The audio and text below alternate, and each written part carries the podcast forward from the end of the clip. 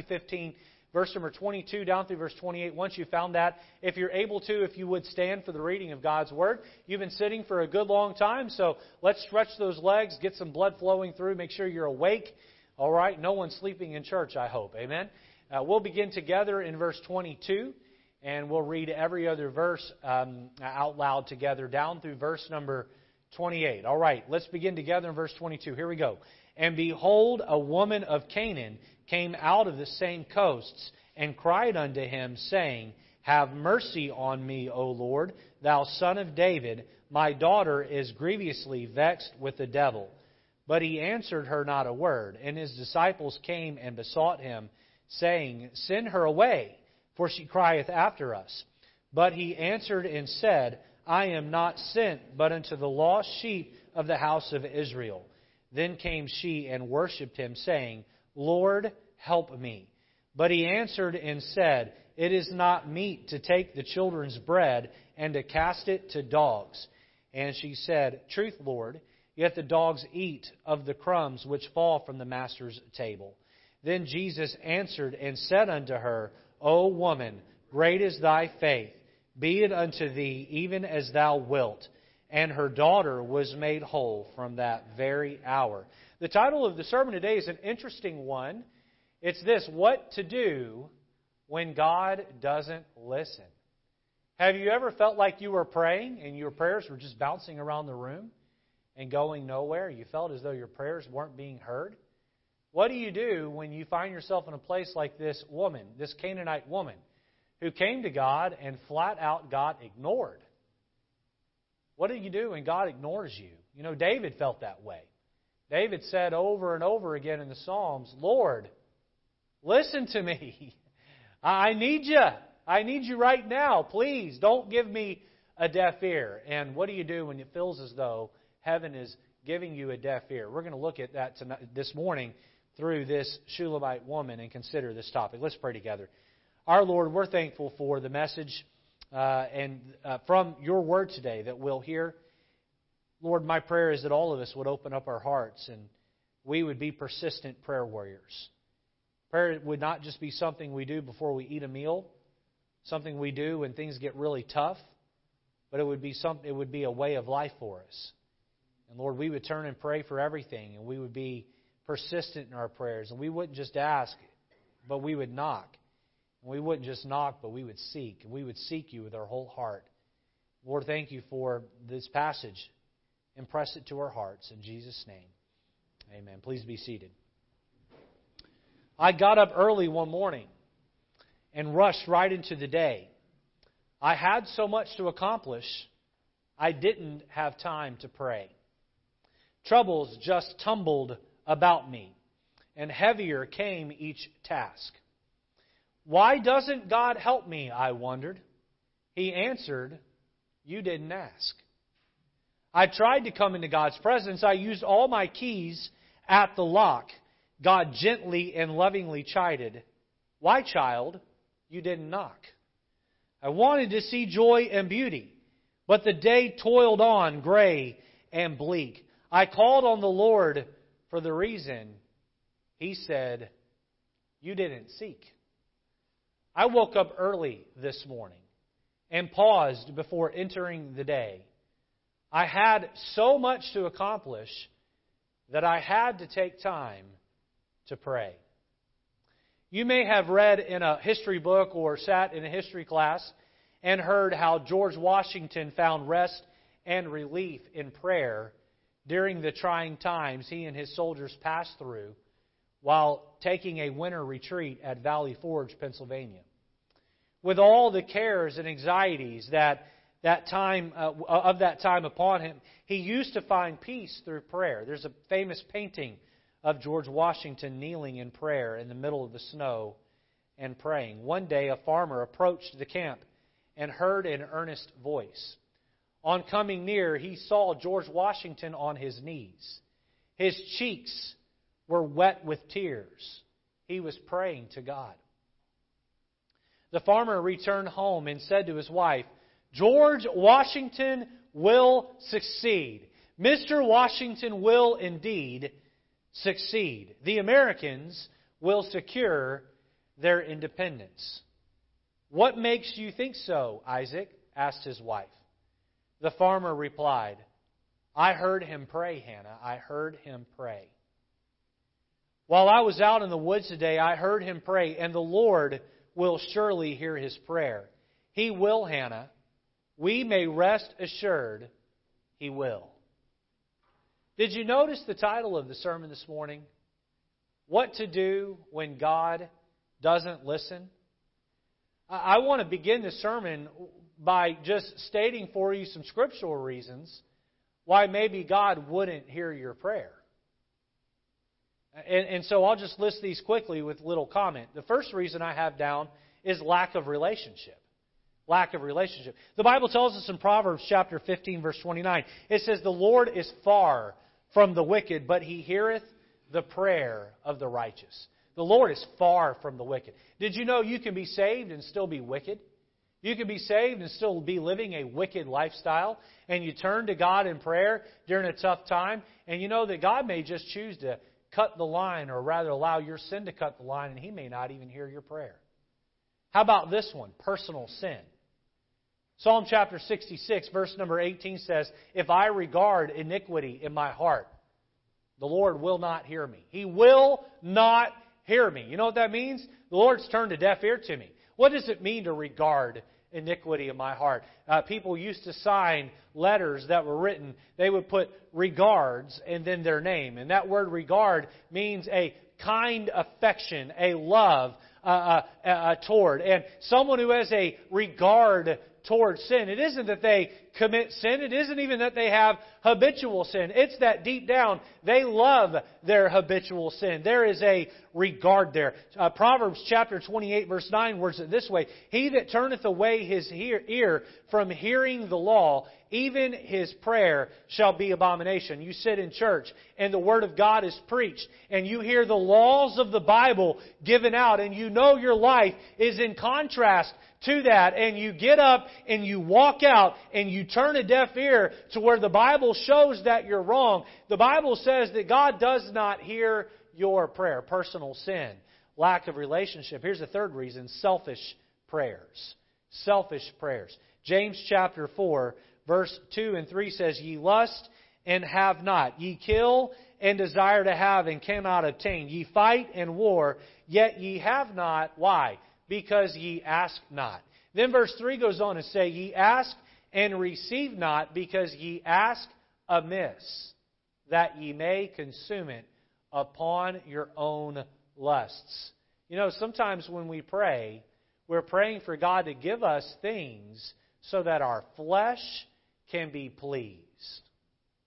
Lord, I sure wish such and such would treat me better. Why? So you could be happy? I sure wish I could have a, a nicer car or a, a, a bigger house or newer clothes. You know, these clothes, Lord, are getting a little threadbare. It should, would sure be nice if I could have a new shirt or a new pair of pants. And Lord, it sure would be nice if, if I had a car that had air conditioning or uh, heat that worked better. It sure would be nice if, you know, I could eat steak a little more often or go out to eat a little more often. We're praying selfish prayers so we can consume it upon our own lust. We're praying in a way that is selfish. And the Bible says, Ye have not because ye ask amiss. Ye ask and receive not because ye ask amiss, that ye may consume it upon your own lust. But you say, Pastor, what do I do if I check off all those boxes? I have a relationship with God and I pray regularly. And Pastor, I don't have a regard for sin in my life. Yes, I sin, but I don't do it on purpose and I don't even enjoy it when I do it. I check that box. And Pastor, I don't pray selfishly. In fact, generally speaking, I pray for others. And Pastor, I check all these boxes and it still feels as though God is ignoring me. It still feels as though my prayers aren't getting through. Pastor, what do I do then. I propose this morning that many Christians don't get through to God because either they are praying the wrong prayers or they are not persistent in their prayers. They are not persistent in their prayer time.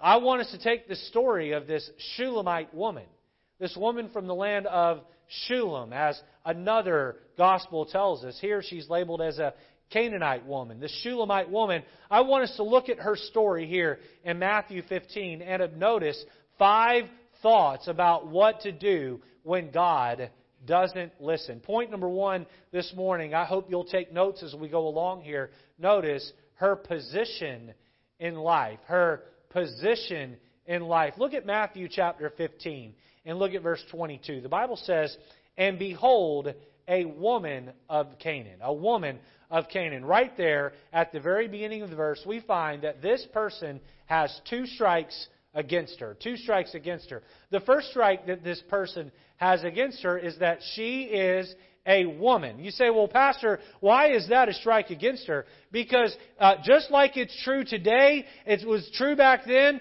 women in the Middle East are treated like second class citizens. Many of them are not allowed to have a driver's license. They are not allowed to uh, uh, show anything beyond their eyeballs. And all they're for is cooking and giving birth to children. And uh, many cultures in the Middle East treat women like second rate citizens. Women in America complain that they don't have rights. And while I'm sure it could be better for women in America, it sure is far better in Western culture than it is in Middle Eastern culture. And this woman comes to God, and by the very fact that she was a woman, that automatically was a strike against her. She was a woman coming to a man that was not her husband and asking something of her. But we see here the second strike against her is that she was of Canaan. She was a Gentile. She was a Gentile. And a Canaanite woman, a woman of Cana, a Gentile woman, had no place in society asking anything of a Jewish man. Look down at verse number 24. But he, Jesus, answered and said, I am not sent but unto the lost sheep of the house of Israel. A little later in this passage, Christ uses societal labels on this lady. Look down at verse 26. But Jesus, but he, Jesus answered and said, It is not meet, it is not convenient to take the children's bread and to cast it to dogs. He was saying here, I'm sent to the house of Israel. I am the bread of heaven, sent primarily and first to the house of Israel. You are a Gentile. You are a dog, and I'm not here to give the bread to the dogs. We see here this woman's position in life. She was in no place to be asking anything of God, and God wasn't listening. Number one, her position in life. Number two, notice her problems at home. Her problems at home. What drove this woman to leave Canaan, to, to come to Israel, to find Jesus, and to pursue him? Look at verse 22. And behold, a woman of Canaan came out of the same coast and cried unto him, saying, Have mercy on me, O Lord, thou son of David. Here we find her problem. My daughter is grievously vexed with the devil. Now, um, how is it that a child can become demon possessed? That's something, isn't it? To think that a little child, a little girl, could become possessed with the devil. When I was four years old, I had been raised in church, exposed to church, exposed to the Bible, taught the Bible, taught about Jesus, taught about the Holy Spirit, taught about God the Father, and, and, and, and given the truth about salvation. And as a four year old boy, after being exposed heavily to the gospel for four years, I bowed my head and I asked the Holy Spirit of God to move in and indwell me. Do you know that if a four year old exposed to the right things can invite the Holy Spirit in to possess him, did you know that a four year old exposed to the wrong things can invite a demon to enter in and possess him or her? And a lot of people are being raised around Satanism. Satanism.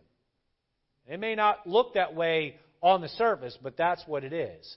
And children can be, become possessed with the devil. I'll use a different illustration here than I used at 11, but my dad uh, has been a Christian school administrator for my, most of my life. He just retired from that a couple of years ago, but I remember when I was 16, we moved from Alabama to Baltimore so my dad could start a Christian school out of the Rosedale Baptist Church. And that school is huge now, runs over a thousand students. It was two or three hundred students when he left. But in the early days of that school, when we were under a hundred students, we had a kindergartner uh, uh, join the, the the school. His dad wasn't a Christian, didn't go to church, but we let kindergartners come in, uh, church or unchurched, and we, my dad ended up having to expel a four-year-old. Expel a four-year-old. You say, why would a four-year-old get expelled from a Christian school because dad had him at home at nighttime and dad was watching X rated films on the TV and had his four year old sitting there watching them with him.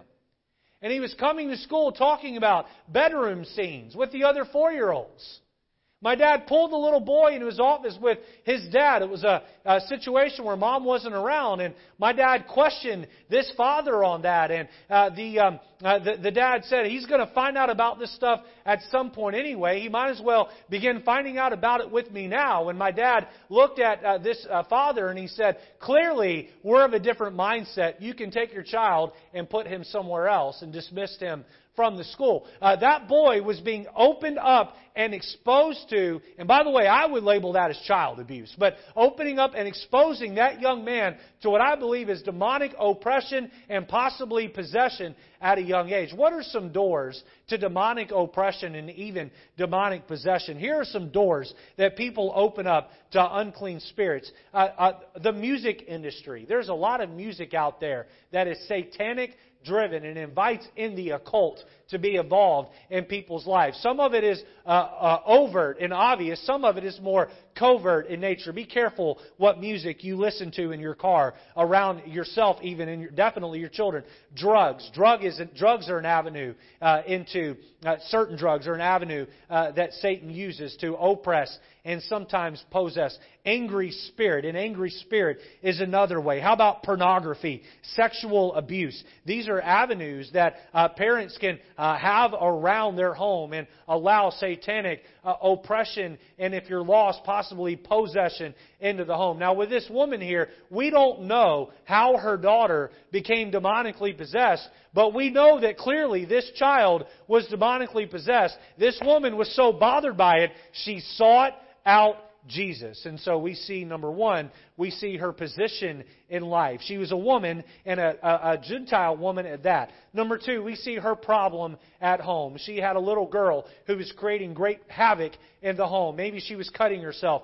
Maybe she was trying to drown herself. Maybe she was trying to throw herself uh, off uh, high, high places and destroy her body. And maybe she was hurting others, but we know she was demon possessed. Number three, we see her plea to the Lord her plea to the Lord. Look back with me at Matthew chapter 15 and verse 22. the Bible says, And behold, a woman of Canaan came out of the same coast and cried unto him. Notice the urgency of her prayer, saying, Have mercy on me. Have mercy on me, O Lord, thou son of David. My daughter is grievously vexed with a, devil. Now, many parents don't know where to turn when their children are totally out of control or when their own life is totally out of control. We don't know why this lady's daughter had become possessed with a demon, but we do know that this woman knew exactly where to turn in time of need. And I have to give this lady a lot of credit. I give her uh, high praise that when things got bad, when things were really tough in her life, she had heard that there was this man walking around Israel who was able to uh, uh, cast out demons, and she said, My daughter has a demon. I'm going to go there. I'm going to go see him. He has the answers. I'm not going to turn uh, to some seance or I'm not going to turn to some doctor. I'm not going to turn to some pill. I'm going to go see the Lord. And I'm going to let this uh, Jesus character help me out. Many people will try everything but God first. And when all of that fails, then they turn to God. Can I tell you that I'm guilty of that sometimes too? I have a problem come in my life and you know I'm I'm big and I'm strong and I'm capable and I'm I'm smart and I, I'm a college graduate and I know the Bible and I know how to work my way through a problem and I want to work through it myself and when that doesn't work, you know what the next thing I'm tempted to do is pick up the phone and call someone who maybe knows the Bible a little better than me and let them tell me how to fix it. And then, if that fails, I'll get on my knees and finally I'll pray. You know where my mistake is when I do that? I should have prayed first. I should have turned to the Lord first. Hey, this woman, this Canaanite Shulamite woman, she didn't know where to go, but instead of running to everywhere else first, she ran to the Lord. Now, I preached a sermon many years ago. I don't know that I've ever preached it here, but I preached it many years ago. Maybe I will preach it here someday or preach it again if I preach it here. But uh, the title of the sermon was Five Stages of Prayer. And the idea here is that as we grow in our prayer life, we add one to the other and that we grow in our prayer life. Let me give you those five stages with little comment here. There was desperation praying. That's stage one. Desire praying, stage two. Write these down if you'd like. Dependence praying, stage three. Devotion praying, stage four. And distribution praying, stage five. Let me give, the, give those to you again here. Desperation, desire, dependence, devotion, and distribution. Desperation, desire, dependence, devotion, distribution. And listen, we all ought to pray in desperate times. But can I tell you that for many Christians, that's the only time they pray, is when things get desperate. I, I watch when drastic, crazy things happen on the world stage, maybe in America. I remember the Columbine shooting that happened and I remember that prayer and, and Bible were not allowed in school. And all of a sudden, when a couple of madmen go in and start shooting up the school, the kids gather around the flag post holding hands, and what are they doing? They're praying. Isn't it crazy that they weren't allowed to pray before the guns came out, but no one judged them once the guns started blazing? You know, before we go throwing stones at the public school system, many Christians aren't much better. We only pray, if we're honest, a lot of us, when things get really bad.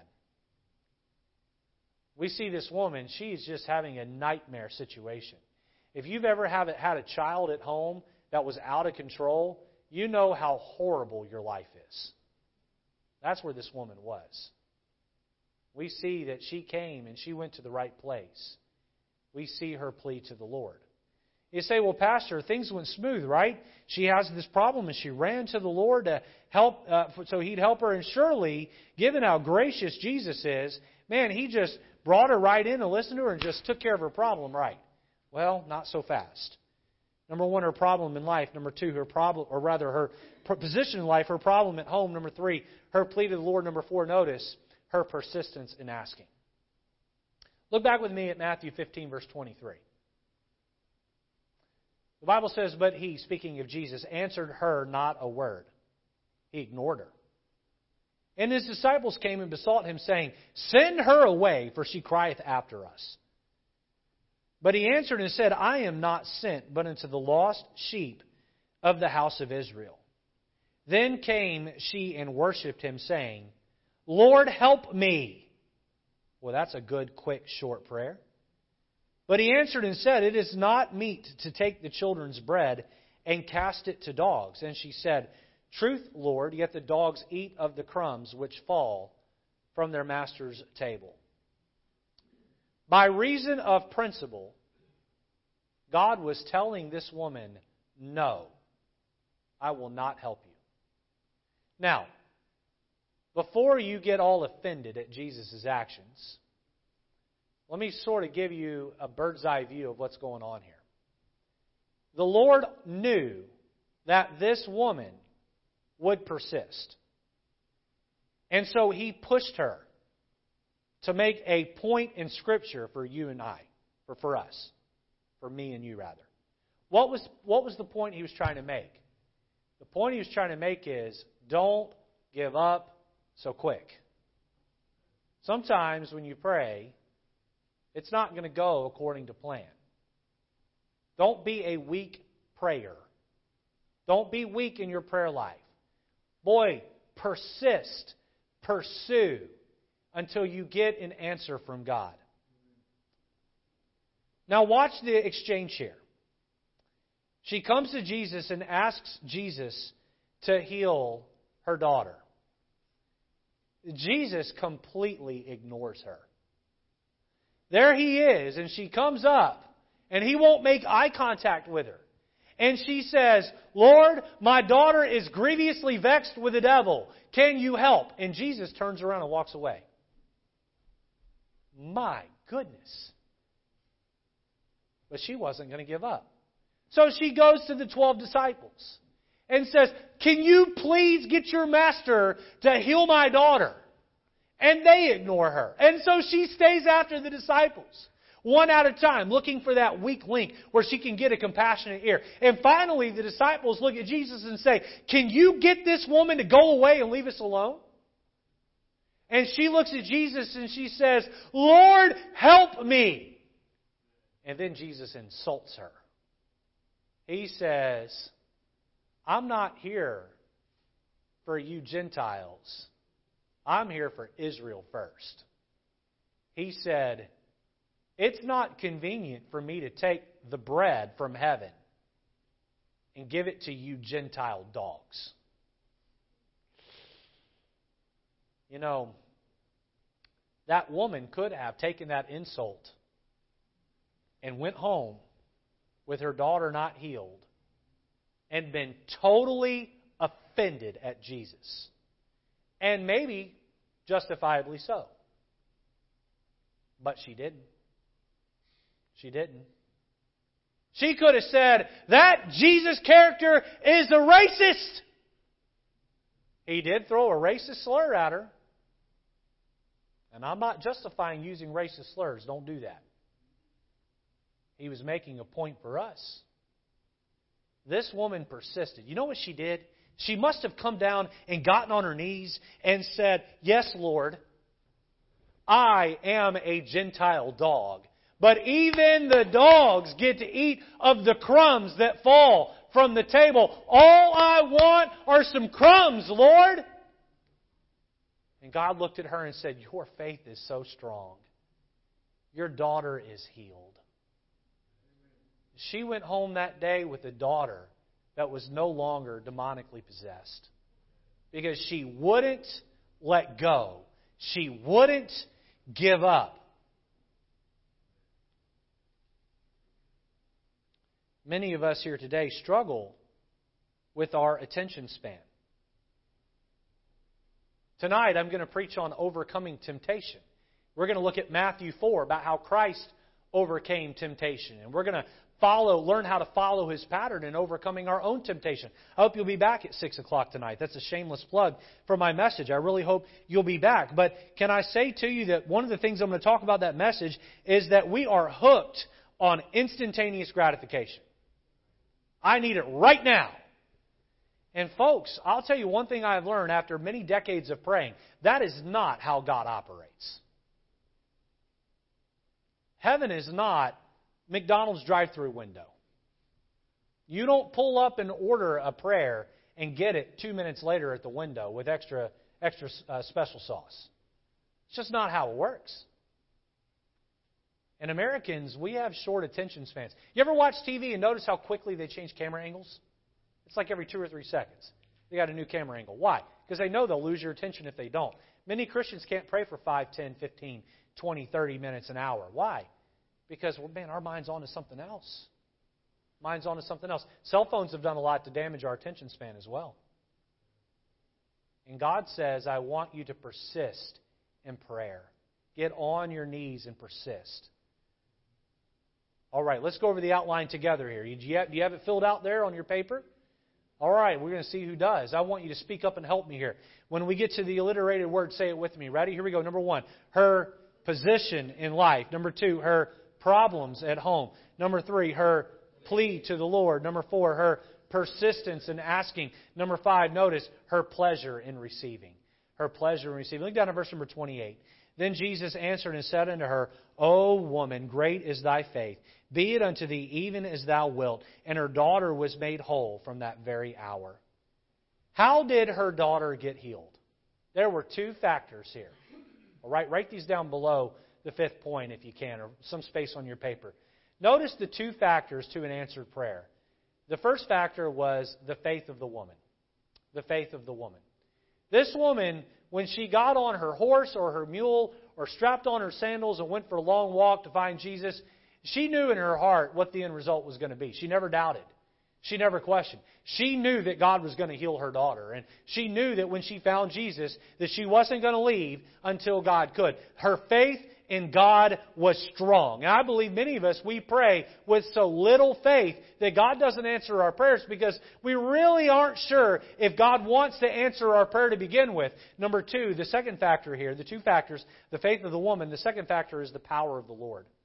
The power of the Lord. Aren't you glad we serve a God? We looked at this last week. Nothing is impossible with the Lord. Nothing is impossible. You know, when you mix together the faith of the Christian and the power of God, you can do some crazy, incredible things in prayer. But it takes a persistence, a persistence. What is it that you need from God? Some of you are going through a hard time in your life right now. What is it that you need from God? How desperate are you? Have you prayed about it? Have you prayed deeply about it? Have you prayed regularly about it? Have you persisted in prayer about it? Maybe you need to become a child of God. You see, if you're not even saved, God's under no obligation to hear your prayer. You say, How do I get saved? You come to a place where you realize you're a sinner that's hell bound, because that's where all sinners are going to go. You understand that Jesus died on the cross for your sin. You humble your heart and you receive the gift of eternal life. Maybe you need to become a child of God. Maybe you are saved, but you just need to confess the regard for sin in your heart. You need to take your sin more serious. Maybe you need to change your approach and stop with the selfish praying. But if you are doing everything right and feel as though you are not getting through, then I would encourage you to do two things purify your worship and pray deeper. Purify your worship and pray deeper. Labor in prayer. Skip a meal and fast. Get on your knees and pray. Uh, pray for 20 minutes, then for 30 minutes, then for 45 minutes, then an hour, and beg God. Sweat while you pray. Weep while you pray. Uh, lose sleep in prayer. Labor in prayer. Uh, work at it and get hold of God. Why? Because you'll see the joy, the pleasure of receiving if you can get hold of God. Sometimes God still says no to our prayers, but oftentimes He's looking for us to persist. I'll finish with this. I'll, I'll, be done with this. You know, as a dad, I get annoyed when my children are persistent. My children are trained not to do this now because I've uh, taken things away from them over it. But when they were really little, you know what they do? We tell them that we're going to go out to eat, or we're going to take them to some place, you know, and um, maybe we're going to take them at 3 or 4 o'clock in the afternoon. And all day long, when are we going to leave? When are we going? When we get there, can I get this? When we get there, can I do that? And you know, like the fifth or sixth time they ask you, I just turn and look at them and say, if you ask me one more time, we're not going. Don't ask. How many parents can relate? You know exactly what I'm talking about. All right? Persistence gets on my nerves, but it sure doesn't get on his nerves. He wants you to persist. Hey, you can pray about it every five minutes. Lord, don't forget. Lord, don't forget. Lord, don't forget. Lord, don't forget. And he looks down and smiles every time and says, Thank you for praying. Thank you for praying. Thank you for praying. So few Christians have a true prayer life that when one of his children acknowledge him and spend time with him and talk to him, oh, you may not dot every I right. You may not cross every T exactly the way it ought to be crossed. Your prayers may be wonky sometimes and you may not get it all always right. But God just enjoys the fact that you're in his presence talking to him him. And we pray and we pray and we pray and we persist and we persist and we persist. And for no other reason, God looks down and says, one, that prayer pleases me. And two, I love the fact that you're so persistent. Let me give you what you are asking for by faith. Oh, Christian, don't give up. Don't pray feeble prayers. Pray wholehearted prayers that are serious. Get hold of God and ask Him to do great things. Let's have our heads bowed and eyes closed this morning. what to do when God doesn't listen. We, we, we check our heart, we purify our faith, purify our worship, and then we pray deeper. How about it today, Christian? Do you have a prayer life? Or do you only pray for meals and when things get really tough? Some of you are here this morning and you need to get your heart right before you take the Lord's Supper. You need to make sure your relationships are right before you partake of the Lord's Supper. During this time of invitation, why don't we consider the subject matter of the message? Whether or not we're praying scripturally. And also make sure our heart is right with God and others. Lord, this morning, would you take the message and would you help us to apply it into our daily living? Lord, may we follow the example of this Canaanite woman who had no business being in your presence, but because of her persistence was able to see her daughter healed. Lord, help us to follow her example. And Lord, as we begin to prepare our hearts for a time of remembering your great sacrifice on the cross, Lord, help us to have our hearts in a place that are ready for that. In Jesus' name.